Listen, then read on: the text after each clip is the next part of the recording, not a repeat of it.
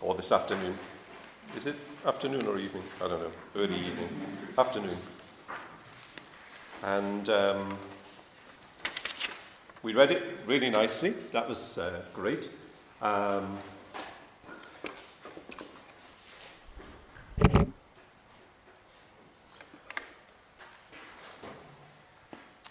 you can always tell when people feel or when people discover that they're loved. Um, over the years, I have seen a number of people fall in love. Um, and it's always very interesting. Um, and sometimes they don't tell you, and you just observe it. And sometimes they do tell you, but you can still see it. Um, I remember one chap in particular, and um, he just he, he, just was taller. I mean, he wasn't a particularly tall guy, but um, all of a sudden, love made him taller. He grew. You know, he just was bigger somehow. Um, and when people discover they're loved, it does kind of make a difference, doesn't it? Um, in films, it makes a difference. People sometimes say, you know, what's got into them? And they say, oh, there's someone in their life, you know.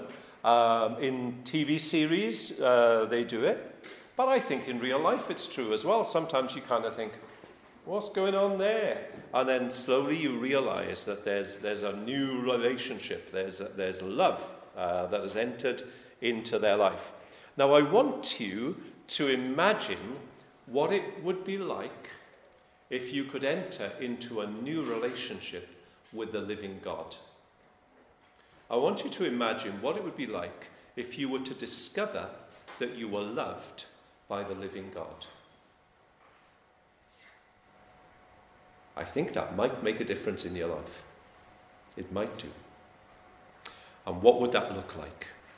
Well, look, here is a phrase that is key for today. It's from Titus chapter 3, and I, I have to confess, I have totally fallen for this little expression uh, in verse 4 of Titus chapter 3. I think this is marvelous. I think, you know, um, if I were to die tonight, put this on my tombstone, okay? Uh, but when the kindness and love of God our Saviour appeared, I think that's something you could you could write on a piece of paper this week and every now and again take it out and just have a look at it and chew on it with your brain, okay? Chew on it with your mind. You know what I mean? Think, think it over. When the kindness and love of God our Saviour appeared. And um, here is this new relationship with God being described when the kindness and love of God our Saviour appeared.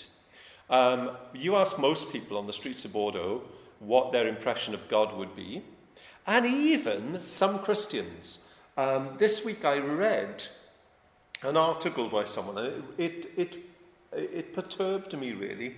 Um, not because what it said wasn't true, but rather because what it said wasn't, uh, it wasn't, there was something awry about it. There's something that wasn't quite straight. The article said of course, God is always looking at our lives, judging us. Now, I'm sure in a, in a way that's true. But I kind of think, what impression does that give uh, uh to you of God? It's kind of like the, the you know, um, in Britain, there used to be prefects in school, and there would be a kind of like some of the pupils were appointed as prefects. And when the teacher left the room, the prefect would be in charge. Well, the prefect was always a nightmare because kids, you know, it's really hard for kids to cope with authority. And uh, you really didn't want to be under the prefect. Um, and when you think that God is always looking at your life, judging you, I'm not saying it's not true, but I am saying that that isn't quite the image of God that this text gives us. When the kindness and love of God our Saviour appeared. You ask anyone in Bordeaux, uh, on the streets of Bordeaux, what their impression of God would be, um, and I think they would very quickly say, well, God is a, is a, a judge. He's, he's, a severe judge. He's a, um, a cold, Im, impassionate judge. Uh, and that is not at all the impression this text gives us, is it? The kindness, kindness uh, have you ever known anyone who was kind? It's marvelous, isn't it? Kindness. Uh, the love. Have you known love? The kindness and love of our Saviour, the, the one who comes to rescue us, when his kindness and love appeared. So, what does this mean then? Uh, the kindness and love of our Saviour appeared, and he saved us. We're looking at that this evening, okay? And we're going to, Paul, what he does here, he talks about the kindness and love of God our Saviour appearing and how God saved us. And then he takes that little expression, he saved us, and he, he kind of takes it apart, okay? He breaks it all down so that you can really know what it means for God, uh, in his kindness and love, to save us. Okay? So if you're in any doubt what it means to be saved this evening, this is, this is the message for you. And if you think you know what it means to be saved, this is still the message for you because um, what God has done to save us is absolutely enormous. It's much bigger than we imagine. Any of us, I think. We really can't, can't grasp what God has done. So here we are, then. This is our text, our, our headline text. When the kindness and love of God our Saviour appeared. And what we're looking at is what it means to be saved. And I can put it another way. This is just a little hook for you to think about it in another direction. Do you know at the beginning of Titus, we, we, we laughed a little bit about one of the verses where Paul says, and I need to find it and read it out. Um, we laughed a, a little bit in embarrassment, but apparently it's true. One of Crete's own prophets has said it, verse 12 of chapter 1 Cretans are always liars, evil brutes, and lazy gluttons. Okay? And I found someone who was a Cretan by chance this summer and said, Is it true? And they said, Yes, it's true. My in laws live on Crete and it's true. Well, okay, here is the question How do you get a Cretan into the kingdom of God? How do you get someone from Crete into glory? Yeah? How do you get an evil, what is it? An evil glutton, lazy brute, and a liar, or something like that? How do you get someone who's, a liar, an evil brute, brute, and a lazy glutton? How does that person get to glory? I mean, should Titus just pack his bags and go elsewhere? Or is there a possibility that someone can go from being e- a liar, an evil brute, and a lazy glutton to being a saint? How do you get them to be a saint? That's the question. Okay? So let's have a look at it. And I've got one, two, three, four, five, five things that we need to know about what it means to be saved. When the kindness and love of God our Saviour appeared, He saved us. Five things.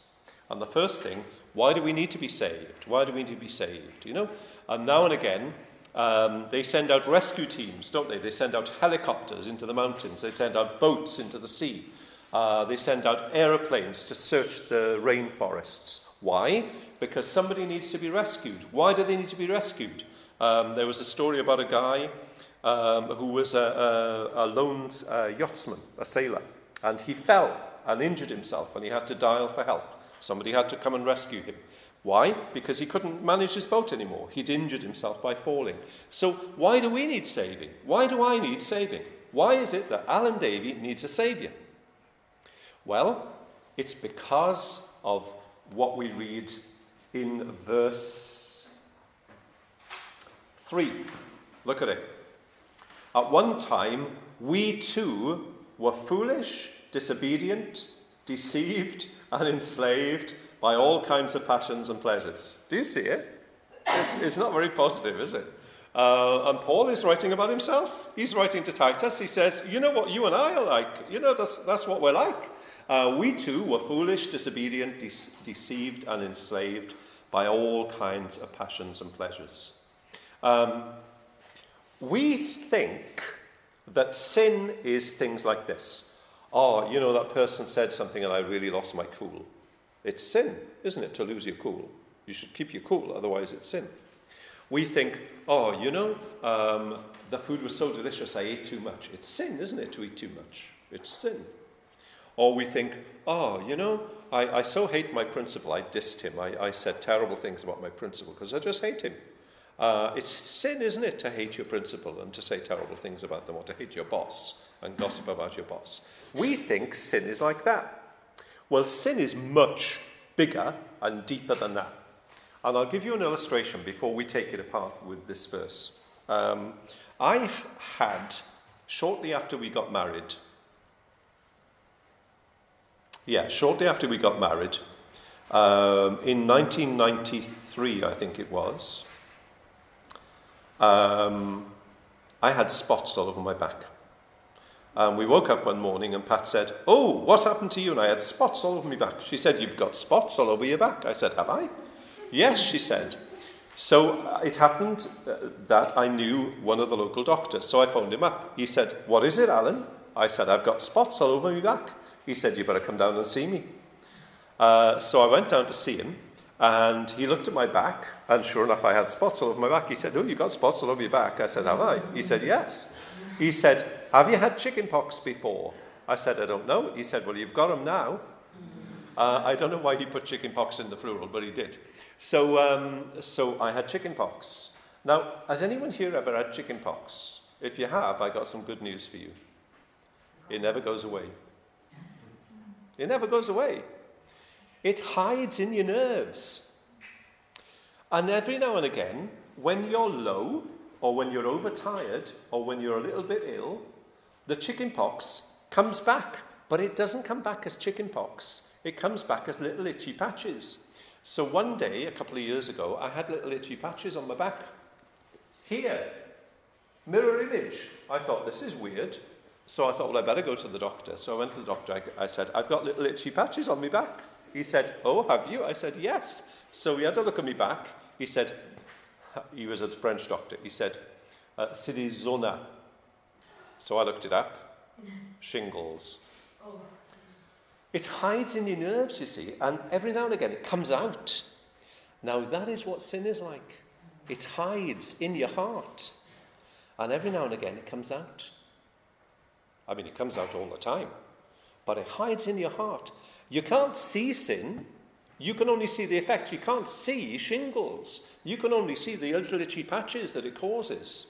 Um, but it lurks, and given the right circumstances, it comes out. Sin is like that. There's something deep in you, and give it the right circumstances, out it comes. Uh, Paul says, he describes it like this We were foolish. What does it mean to be foolish? Well, we all know that being foolish is kind of doing stupid things. But in the Bible, being foolish is particularly ignoring God. Yeah? The foolish person ignores God. Well, uh, uh, who cannot plead guilty to that? We were disobedient. The disobedient person defies God. Again, who can't plead guilty to that? We were deceived. The deceived person doesn't listen to God, they listen to the liars. And again, who among us has not done that? We were enslaved, he says. It's, it's wonderful verses because Paul is very analytical, isn't he? We were enslaved we all, by all kinds of passions and pleasures. He says we couldn't change ourselves. We couldn't do anything about it because we're enslaved. We're not free. We all think we're free. Oh, I can, I can, I can choose anything. It's not true. We're enslaved, stuck and unable to change. Paul talks about uh, living in malice and envy. Now, most of us manage to control our lives relatively well, you know. We don't often badmouth each other and so on, but I wouldn't like to read your hearts, and I certainly wouldn't like you to read mine. Um, I really wouldn't, you know. Uh, I'm glad you can't, you can't read my mind hated and being hated, uh, sorry, hated and, and, hating one another, uh, broken relationships where, uh, you know, why is it that we can't get on? Why is it that we can't discuss things peacefully and reach an accord? Why is it that politics has to be so complicated? Why do people have to shout at each other in all our political assemblies? Why does sometimes it descend into fisticuffs? I think it's done that in Japan, in Canada, in various places. You know, they always put it on the television and we go, oh. But then, you know, are, are our parliaments any better in, in, in the countries we come from? Um, it's conflict, isn't it? Why? Why? Why does it have to be like this? Uh, that is because of sin. Yeah? Sin is much, much, much bigger problem and much deeper than you think it is. It's much bigger and deeper problem than I think it is. It's just like shingles, you know? They will, I will have shingles until I die. I really will, because you don't get rid of it.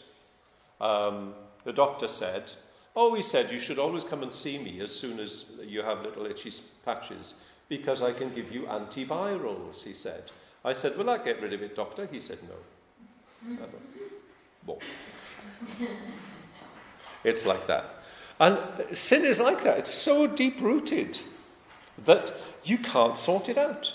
I can't train it out. It, uh, nothing can happen to, to, to get it out. We need rescuing. We need rescuing. And that's why Paul says, when the kindness and love of God our Saviour appeared.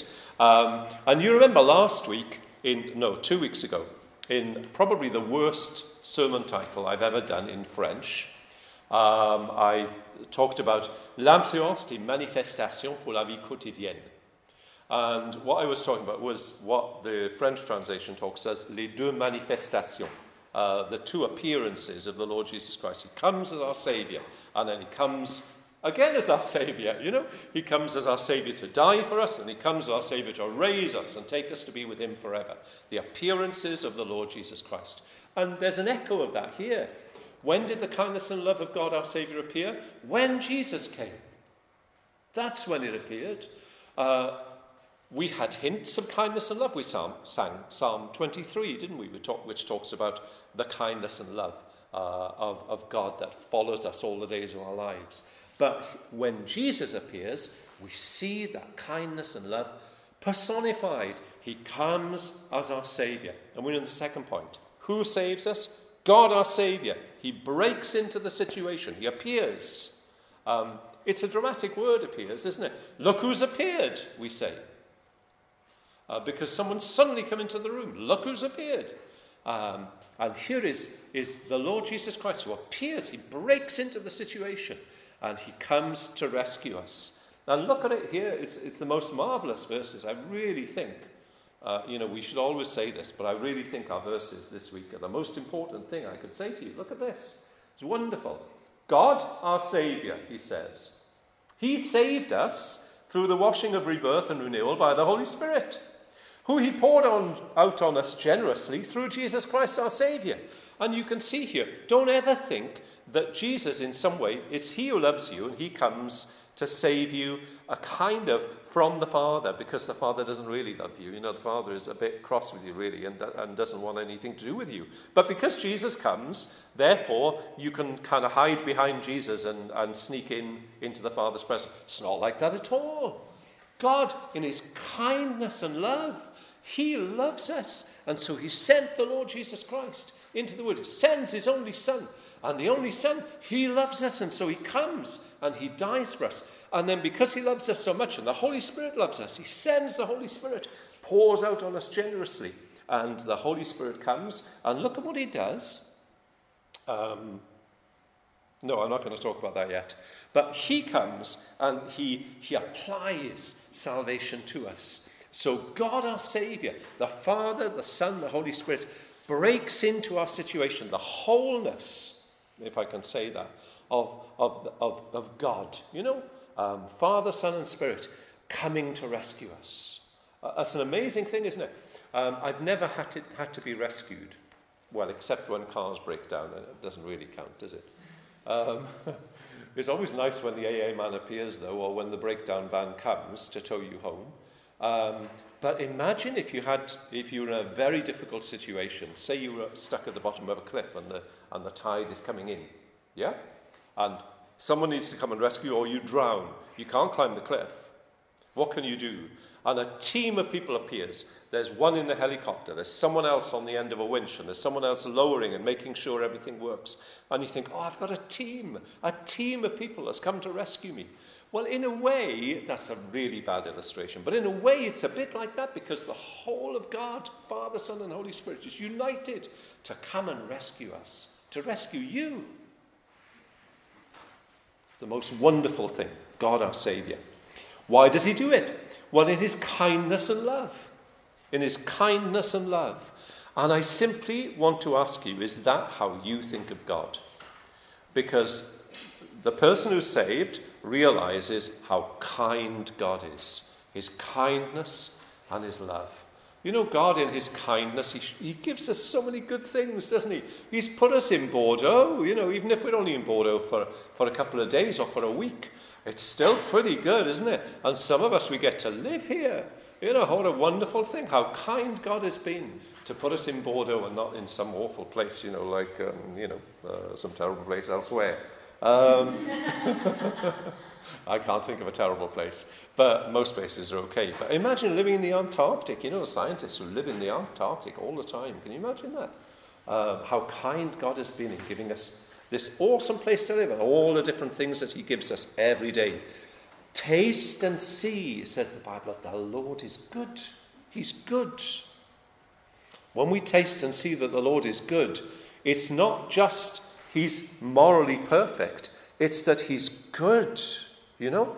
Uh, is the cake good? Taste and see. Is the soup good? Taste it and see. Is the coffee good? Taste it and see. Is the Lord good? Taste and see. He's good. He's good. When He's in your life, it's good. Yeah? Just think of this how people love to be with the Lord Jesus Christ. You know, people brought their children to crowd around Jesus. And you just imagine, uh, here he is, sat down to teach because they sat down to teach in those days. And uh, mothers bring their children, and the children are climbing all over him. And the disciples think, God, have this, you know, our children near the Lord Jesus Christ. He's our rabbi, he's our leader, he's our teacher. We, don't, we, we can't, can't let this happen. And the kids, they just want to be near him. Why? Because he's good. He's good. And it's good for us to be near to God. It's good. He's good. How? Well, look. Um, the, how does God save us? Well, He saves us by the Holy Spirit's action in our lives. You see, what connects the cross with me? I mean, Jesus' cross was 2,000 years ago. How on earth does that connect with me? Well, here's one of the ways. It connects in different ways, but here's one of the ways. One of the ways is that God the Holy Spirit comes now. Now, this moment in my life, and He invades my life. The way Paul puts it, it's, it's not quite as kind of aggressive and as um, intrusive as that, but, it, but it, the effect is the same. Look at what Paul says. Verse 6 whom he poured out on us generously. Yeah? Uh, he poured out on us generously. So God, the Holy Spirit, is poured out on me generously. And what does he do? Well, look, um, back in verse 5. He saved us through the washing of rebirth and renewal by the Holy Spirit. The Holy Spirit poured out on us generously. He washes us. What, what happens when you get washed? Anyone know why, why we get washed? Because we're dirty. And what happens when we do get washed? Yeah, we get clean. Part of the answer, isn't it? The Holy Spirit washes us and cleanses us.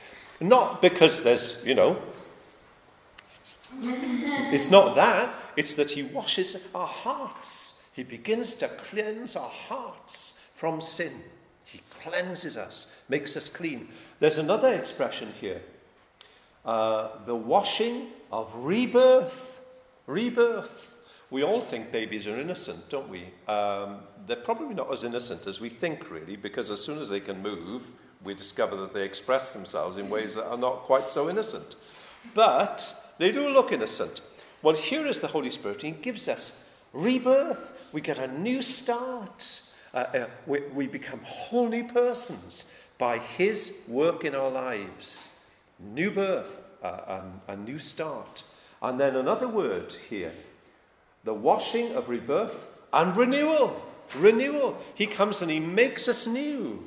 Um, I think when Paul writes this, and I can't prove this, and none of, none of the books I've looked at kind of go in this direction, but um, renewal is something we need all the time, uh, in, in a sense. You know, we need God to come because I get dirty again. You know, and so I can't be reborn again because you can't be born over and over again. But you can be renewed again. And so the Holy Spirit is present in our lives. He's not just poured out on us and then taken away, He's present in our lives. And He's at work in our hearts, connecting the cross to us. Yeah?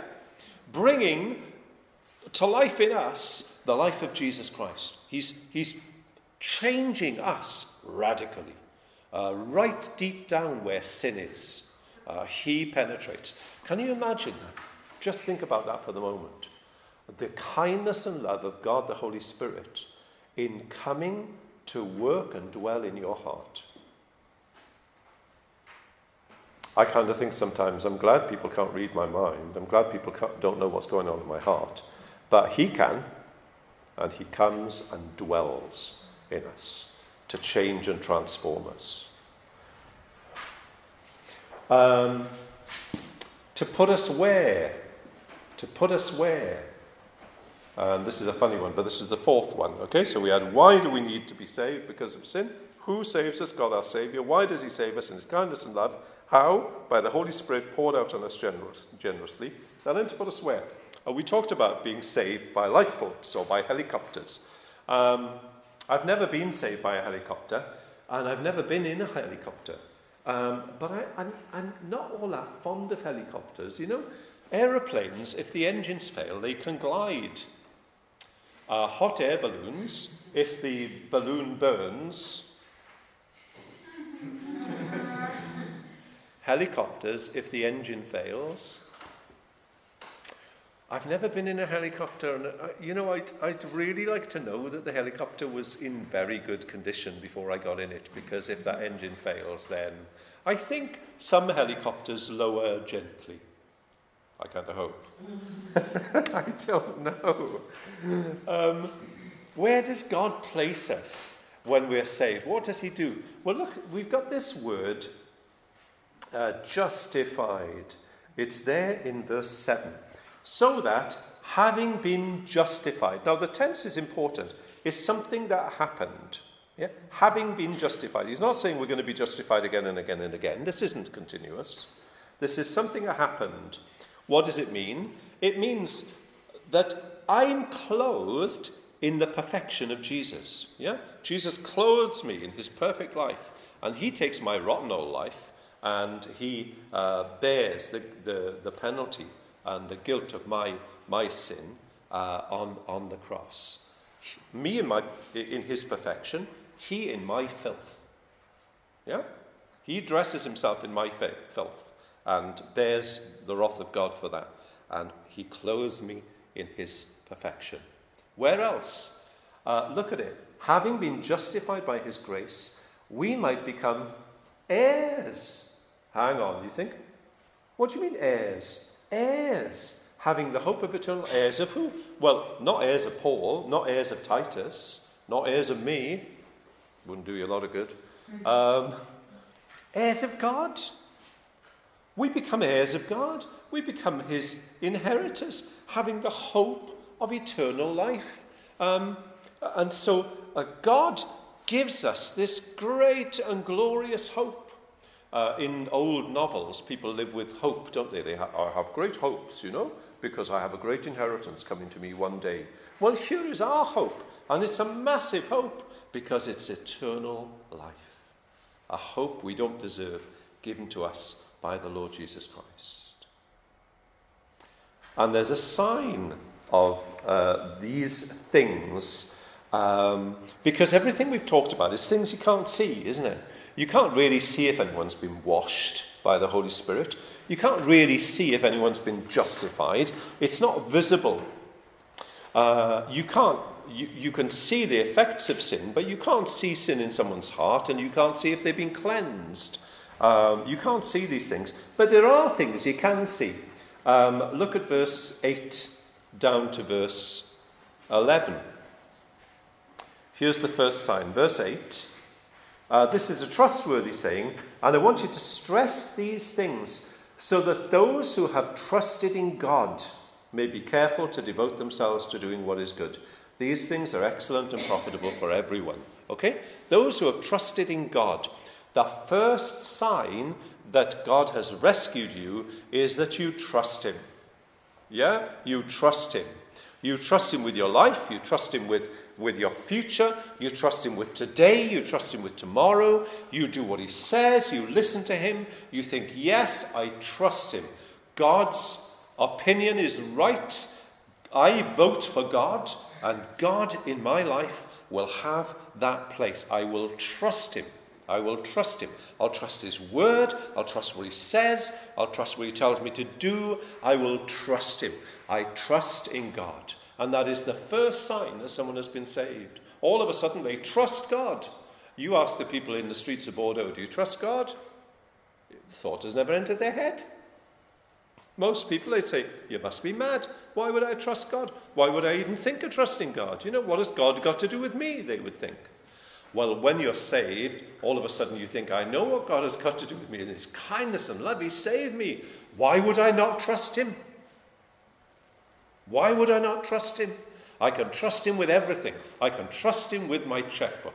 You know, I can trust Him with everything. Second sign, verse 9 to 11. Look at this. Um, Paul talked about uh, one of the effects of sin being living in malice and envy, being hated and hating one another. But look at verse 9 down to verse 11 now. All of a sudden, there's a change of attitude. Verse 9 to 11 But avoid foolish controversies and genealogies and arguments and quarrels about the law, because, because these are unprofitable and useless. Warn a divisive person once and then warn them a second time. After that, have nothing to do with them. Why? Because God hasn't been at work in them. If, if He was, they wouldn't be like that. You may be sure that such people are warped and sinful, they're self condemned. See, before we were foolish, we were filled with envy and hatred, and we didn't want to unite. We wanted to divide. We loved controversies. We loved fruitless quarrels. You know, we loved nothing more than to, you know, let's have a heated debate. Let's get warm it up a bit. And now, no, we want to unite God's people and build them up. We, we see the point of uniting um, all those who trust in the Lord Jesus Christ. We want to do that. That's what we want. Our dream is to see uh, the whole world filled with people glorifying God, living at one. You know? Uh, what a wonderful world it will be when that happens. And so, uh, divisiveness, that belongs to the old world. You know, that's, that's that sinful world. And we leave that behind because we want to unite uh, in Jesus Christ. Uh, another sign, verse 1 and 2. So, first sign, trust each other, uh, trust God, sorry. Second sign, we, we want to build and not destroy. And then verse 1 and 2, look, remind the people to be subject to rulers and authorities, to be obedient, to be ready to do whatever is good, to slander no one, to be peaceable and considerate and always to be gentle towards everyone. I want to remind you don't slander anyone. You kind of think, do, does it have to be said? Well, it does, doesn't it? It does. Dare I say the words fake news? Um, you know, um, we say what we, what we want, don't we, in this world? We just say whatever we want. And Paul says, this is not the way that people behave when they're renewed by God's Holy Spirit. Yeah? People who love the living God and know they're loved by Him, they love the truth too. They just love the truth. Uh, they don't always know what it is. In this world, it can be very hard to know what's true. Uh, but they won't slander and they, they want to obey authorities and, and, and they want to, uh, they're ready to do what is good. And so there's these different signs that we've known the love of God in our lives and in our hearts, okay? And that's where it leads me to talk to you, and I'm talking to you individually, okay?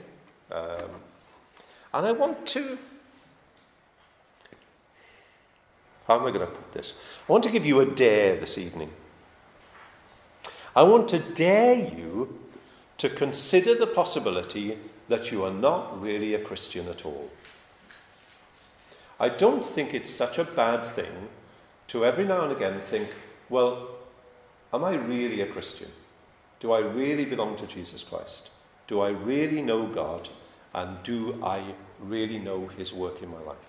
I don't think it's a bad thing to ask yourself those questions. Uh, and I think it's a very good thing for, for me to ask myself that question, right? Uh, and here are some, some guidelines for you to think about. Firstly, how do you think of your sin? Do you realize how big your problem is?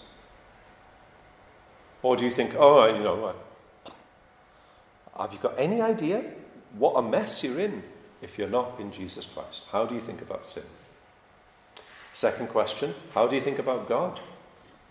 How do you think about Him? What is your opinion of God? Are you one of these people who says, Oh, you know, taste and see how good God is, the kindness and love of God? Is that where you are? Or are you not really there at all? That's not how you think about God. How do you think about salvation? For you, is it like, it's like, oh, I, uh, this, this amazing rescue. You know, biggest rescue you could imagine. It's, it's not a helicopter, it's not a, um, a lifeboat. It's God Himself coming into this world. The Father sending the Son, the Son pouring out the Spirit, so that you might be rescued. Is that how you think about salvation? What it means to be saved? How do you think about God's people? Is your dream to see God's people built up? You know, if only, if only Bordeaux was united in loving the Lord Jesus Christ. I mean, is it possible that a city could be perfect? I mean, imagine if Bordeaux was filled with the praises of Jesus. What else would it take? Possibly good fish and chips. I don't know. Um, a nice pie would be nice. Um, now and again, um, I don't know. I don't know what it would take to make Bordeaux perfect, but I tell you, if Bordeaux was united in loving and praising the Lord Jesus Christ, it'd be almost there, wouldn't it? It really would. I don't know how far you could go further. Um, how do I think about my life? Can I trust my life? Have I trusted my life into the hands of the living God? Can I do that? Have I done that? Is that what I do? Do I trust do, do I take every decision in the light of what God says to me? Is that what I am? Uh, and, and I, I invite you, consider these questions. And I tell you why. Because there is nothing more important for you and I this evening than to know that we belong to Jesus Christ. There's nothing more important. There's nothing better that any, anyone could wish for you than to know that you belong to Jesus Christ. And there's nothing worse than being outside him. Because to be outside him is it's catastrophic, you know? To, be, to, to not belong to Jesus is just the worst. You think there are bad things in this world, I tell you there are worse. The worst thing is not to belong to Jesus. But you belong to Jesus and nothing better than anyone could wish for you. Okay, how do I respond? Well, we need we need this kind and loving Father, this self sacrificial Christ who comes to save us, this powerful renewal from the Holy Spirit who comes and works in our heart, you know, where no one else can help us. In short, fin bref, we need a Saviour. That's what we need, isn't it? We're going to pray. Heavenly Father, we thank you for these verses. We thank you for what Paul wrote. We thank you for the way that he so carefully and analytically uh, show to us what it means to belong to you. And please, Heavenly Father, this evening, write these things deep in, in our hearts, chisel them in, uh, make them stay there somehow, we pray. Don't let us forget them. Don't let the birds come and take them away. Don't let weeds grow around them. Let them stay in our hearts so that they can have their effect and uh, they can bring us to you. Please, we pray. Uh, we want everyone here, met here this evening, to one day be met at the feet of the Lord Jesus Christ and to look at one another and shout for joy. And so we pray that you would be at work in our hearts for Jesus' sake. Amen. Amen. We're going to sing, um, and Silva is going to tell us what we're going to sing. Love with every love. Close. Loved with everlasting love. Uh, so we will stand for this one. Uh, and I'll read the first verse, okay? Because it does go very well with the text that we had. Loved with everlasting love, led by grace that love to know, gracious spirit from above, you have taught me it is so. Oh, this full and perfect peace, oh, this rapture all divine, in a love which cannot cease. I am his and he is mine.